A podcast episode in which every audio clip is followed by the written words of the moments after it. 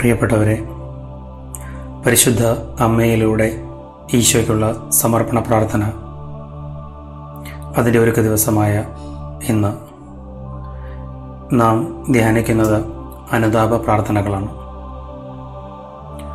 പ്രിയപ്പെട്ടവരെ ഇന്നലെ നാം പ്രാർത്ഥിച്ചത് വ്യക്തിപരമായ പ്രാർത്ഥനയിൽ വളരുവാനും തൃത്വേക ദൈവത്തിന്റെ കൂടെ ആയിരിക്കുവാനും നമ്മുടെ ജീവിതത്തിന്റെ ഭാഗമായി വ്യക്തിപരമായ പ്രാർത്ഥന വളർന്നതിനെക്കുറിച്ചുമാണ്. ഇന്ന് നാം മുഴുവനായിട്ടും വിചിന്തനം ചെയ്യുന്നത് അനുതാപ പ്രാർത്ഥനയും അതിന്റെ ആവശ്യകതയുമാണ്. ജെറേമിയ പ്രവാചകന്റെ പുസ്തകം മൂന്നാമത്തെ അധ്യായം പത്തൊമ്പത് മുതലുള്ള തിരുവചനം ഇങ്ങനെ പറയുന്നു എന്റെ മക്കളുടെ കൂടെ നിന്നെ പാർപ്പിക്കാനും സകല ജനതകളുടെ ഇതിലും വച്ച് ഏറ്റവും ചേതോഹരമായ അവകാശം നിനക്ക് നൽകാനും ഞാൻ എത്രയേറെ ആഗ്രഹിച്ചു. എന്റെ പിതാവേ എന്ന് നീ എന്നെ വിളിക്കണമെന്നും എന്റെ മാർഗം നീ ഉപേക്ഷിക്കുകയില്ലെന്നും ഞാൻ പ്രതീക്ഷിച്ചു.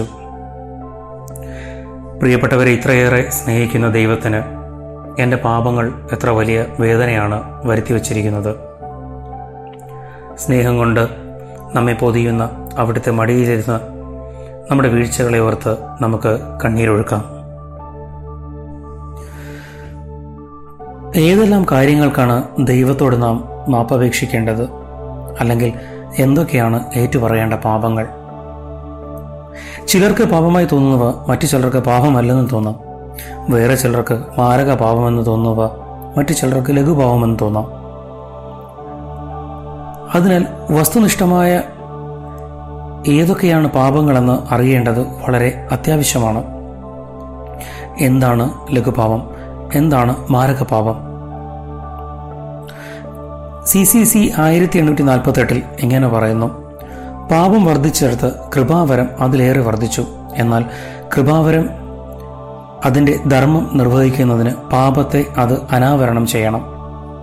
ഒരു വിഷുകരൻ വൃണം ചികിത്സിക്കുന്നതിന് മുമ്പ് അത് തുറന്നു പരിശോധിക്കുന്നത് പോലെ ദൈവം തന്റെ വചനം കൊണ്ടും ആത്മാവിനെ കൊണ്ടും പാപത്തിന്റെ മേൽ സജീവ പ്രകാശം ചൊരിയുന്നു പ്രധാനമായിട്ടും രണ്ട് തരത്തിലെ പാപങ്ങളാണല്ലോ. ഒന്ന് മാരകപാപം രണ്ട് ലഘുപാപം എന്ന്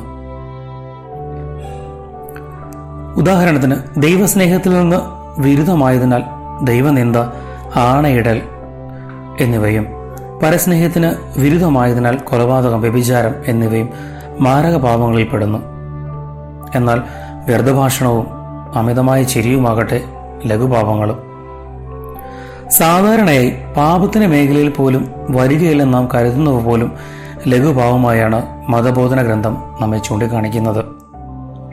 ഒരു കാര്യം കൂടെ നിങ്ങളടുത്ത് പറയട്ടെ. ലഘുഭാവത്തെ കുറിച്ച് വിശുദ്ധ അഗസ്തിൻ പറഞ്ഞത് വളരെ ശ്രദ്ധേയമാണ് ഇവിടെ. കാരണം അദ്ദേഹം ഇങ്ങനെ പറയുന്നു ലഘു എന്ന് നാം വിശേഷിപ്പിക്കുന്ന ഈ പാപങ്ങളെ നാം ഒട്ടും അവഗണിക്കരുത്. കാരണം അവയെ തൂക്കി നോക്കുമ്പോൾ ഖനം കുറവായി നമുക്ക് തോന്നാം. എങ്കിലും അവയെ എണ്ണി നോക്കുമ്പോൾ നിങ്ങൾ വിറയ്ക്കുന്നു. ലഘുവായി അനേകം വസ്തുക്കൾ ചേരുമ്പോൾ വലിയ പിണ്ടമായി തീരുന്നത് പോലെ. പ്രിയപ്പെട്ടവരെ മറ്റൊരു കാര്യം കൂടെ ഇവിടെ പറയട്ടെ. ഓരോ പ്രമാണവും വിലക്കിയിരിക്കുന്ന കാര്യങ്ങളുണ്ട്. ഒപ്പം ചെയ്യണമെന്ന് നിർദ്ദേശിക്കുന്നവയും. വിലക്കിയിരിക്കുന്നവ ചെയ്യുന്നത് പാപമാണ്. ചെയ്യണമെന്ന് കൽപ്പിച്ചിരിക്കുന്നത് ചെയ്യാതിരിക്കുന്നതും പാപമാണ്. പ്രിയപ്പെട്ടവരെ അതുകൊണ്ട് ഇക്കാര്യങ്ങളെല്ലാം മനസ്സിലാക്കിക്കൊണ്ട് വേണം നാം അനുതാപ പ്രാർത്ഥനയെ കാണാൻ. പ്രിയപ്പെട്ടവർ ഇനിയുള്ള ദിവസങ്ങളിൽ നാം ഈ അനുതാപ പ്രാർത്ഥനയാണ് നടത്തേണ്ടത്. അത് ഓരോരുത്തരുടെയും ആധ്യാത്മിക നിലവാരം അനുസരിച്ചും ഓരോ ദിവസത്തെ ആത്മസ്ഥിതി അനുസരിച്ചും ഈ തെരഞ്ഞെടുപ്പ് നടത്താം. നിയമോർത്തന പുസ്തകങ്ങൾ പതിനേഴ് പത്തൊമ്പത് നമ്മെ ഓർമ്മിപ്പിക്കുന്നത് ഇങ്ങനെയാണല്ലോ.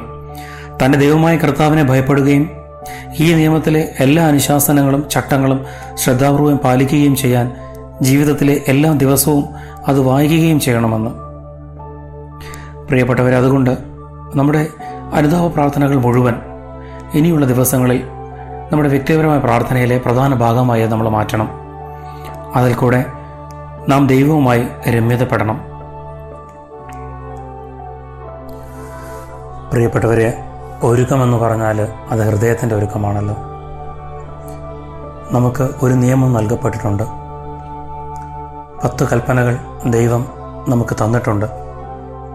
ഈ കൽപ്പനകളെ എപ്പോഴെങ്കിലും നാം മറികടന്നിട്ടുണ്ടോ? അനുസരിക്കാതിരുന്നിട്ടുണ്ടോ? അതല്ലേ പാപം. പ്രിയപ്പെട്ടവരെ അതിനാൽ നാം വിചിന്തനം ചെയ്യുന്ന ഭാഗങ്ങൾ മുഴുവൻ ഇന്ന് ഒന്നാമത്തെ പ്രമാണവുമായിട്ട് ബന്ധപ്പെട്ടതാണ്. ഒന്നാമത്തെ പ്രമാണം നമ്മോട് ഇങ്ങനെ പറയുന്നു നിന്റെ ദൈവമായ കർത്താവ് ഞാനാകുന്നു. ഞാനല്ലാതെ വേറൊരു ദൈവം നിനക്കുണ്ടാകരുതെന്ന്. പ്രിയപ്പെട്ടവർ ഈ വചനം ഈ പ്രമാണം നമുക്ക് നൽകപ്പെടുമ്പോൾ ഇതിനെ ബന്ധപ്പെടുത്തി അനേകം സ്ഥലങ്ങളിൽ ഇതിന്റെ വിശദീകരണം ഉണ്ടാകുന്നു വചനഭാഗങ്ങൾ ഉണ്ടാകുന്നുണ്ട്. നിങ്ങൾക്ക് ഈ പ്രമാണത്തിനെതിരെ നാം ചെയ്യാൻ സാധ്യതയുള്ള പാപങ്ങളുടെ മേഖലകൾ ഞാൻ ഓരോന്നായിട്ട് വിവരിക്കാം. അതിന്റെ വചനഭാഗങ്ങൾ ഈ ഓഡിയോയുടെ കൂടെ തന്നെ നമ്മൾ ടെക്സ്റ്റായിട്ട് ആ കണ്ടന്റ് നിങ്ങൾക്ക് നൽകുന്നതാണ്. ഏതാണ് ആ വചനഭാഗം എന്നുള്ളതും ആ വചനം വെച്ച് പ്രാർത്ഥിക്കാനൊക്കെ ആയിട്ട് ഇതിന്റെ കൂടെ തന്നെ നൽകുന്നതാണ്. പ്രിയപ്പെട്ടവരെ ഒന്നാമത്തെ കൽപ്പന നിന്റെ ദൈവമായ കർത്താവ് ഞാനാകുന്നു. ഞാനല്ലാതെ വേറൊരു ദൈവം നിനക്ക് ഉണ്ടാകരുതെന്നാണല്ലോ. നാം ഇത് വിചിന്തനം ചെയ്യുമ്പോൾ ആദ്യം ചെയ്യേണ്ടത് എപ്പോഴെങ്കിലും ഈശോയെ വിട്ടിട്ട് നാം ഏതെങ്കിലും വിജാതീയ ദേവ ദേവന്മാരെ ആരാധിച്ചിട്ടുണ്ടോ? പുറപ്പാട് ഇരുപതിന്റെ മൂന്ന് സങ്കീർത്തനം പതിനാറിന് നാലൊക്കെ ഇത് നമ്മൾ വിശദീകരിക്കുന്നു. അതോടൊപ്പം രണ്ടാമതായിട്ട് എപ്പോഴെങ്കിലും വിഗ്രഹാർപ്പിത ഭക്ഷണം നാം കഴിക്കാൻ ഇടയായിട്ടുണ്ടോ? അറിഞ്ഞുകൊണ്ട് തന്നെ നാം അത് സ്വീകരിച്ചിട്ടുണ്ടോ? വീണ്ടും വിശ്വാസത്തിൽ നിന്ന് ഉത്ഭവിക്കാത്തതെന്തും പാപമാണെന്ന് റോമാക്കാർക്കുള്ള ലേഖനത്തിൽ നാം കാണുന്നു.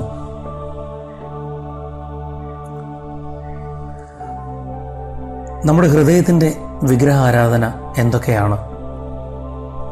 എപ്പോഴെങ്കിലും ഈശോയെ കാട്ടി ഉപരി ധനത്തെയോ സമ്പത്തിനെയോ മറ്റു ലൗകിക കാര്യങ്ങൾക്കോ നാം പ്രാധാന്യം കൊടുത്തിട്ടുണ്ടോ? അന്യായമായി സമ്പത്ത് കൈയടിക്കുന്ന വഴികൾ നാം സ്വീകരിച്ചിട്ടുണ്ടോ? പ്രശസ്തി അധികാരം ബഹുമതി ഇവയ്ക്ക് വേണ്ടി നമ്മുടെ ഹൃദയം വെമ്പൽ കൊണ്ടിട്ടുണ്ടോ? ദൈവത്തെക്കാൾ ഉപരി മനുഷ്യരുടെ അംഗീകാരം തേടാൻ നമ്മുടെ ഹൃദയം ആഗ്രഹിച്ചിട്ടുണ്ടോ? ചിലപ്പോഴൊക്കെ നമുക്ക് ജോലി ഒരു വിഗ്രഹമായിട്ട് മാറാം. ചിലപ്പോൾ നാം സാപത്ത് പോലും മാറ്റിവെച്ച് ഈശോയെ പോലും മാറ്റിവെച്ച് നമ്മുടെ ജോലിയിലാകെ മുഴുകിക്കാണാം. ചിലപ്പോൾ നമ്മുടെ കുടുംബമായിരിക്കാം നമുക്കൊരു വിഗ്രഹമായിട്ട് മാറിയത്. കുടുംബത്തിന് വേണ്ടി ഈശോയെ ചിലപ്പോൾ നാം മാറ്റിവെച്ചെന്ന് വരാം. ചിലപ്പോൾ നമ്മുടെ കൂട്ടുകാരായിരിക്കാം. അവർക്ക് വേണ്ടിയിട്ടായിരിക്കാം നാം ഈശോയെ തള്ളി പറഞ്ഞത് ചിലപ്പോൾ സുഖലോലുപതയിലായിരിക്കാം. മദ്യം ലഹരി പുകവലി ഇവയൊക്കെ ആയിരിക്കാം. വീണ്ടും നിങ്ങൾ ഓർമ്മപ്പെടുത്തട്ടെ? ചില ശില്പങ്ങളോടുള്ള വല്ലാത്തൊരു ആരാധന. യേശുവിനെ അല്ലാതെ മറ്റാരെയും ആരാധിക്കരുത്.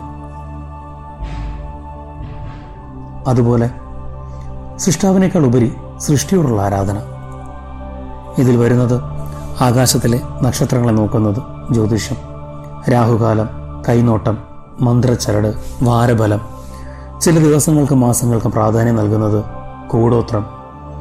ഗ്രഹങ്ങളോടുള്ള ആരാധന ജ്യോതിഷം മാസബലം വാരബലം മന്ത്രവാദം കൈനോട്ടം.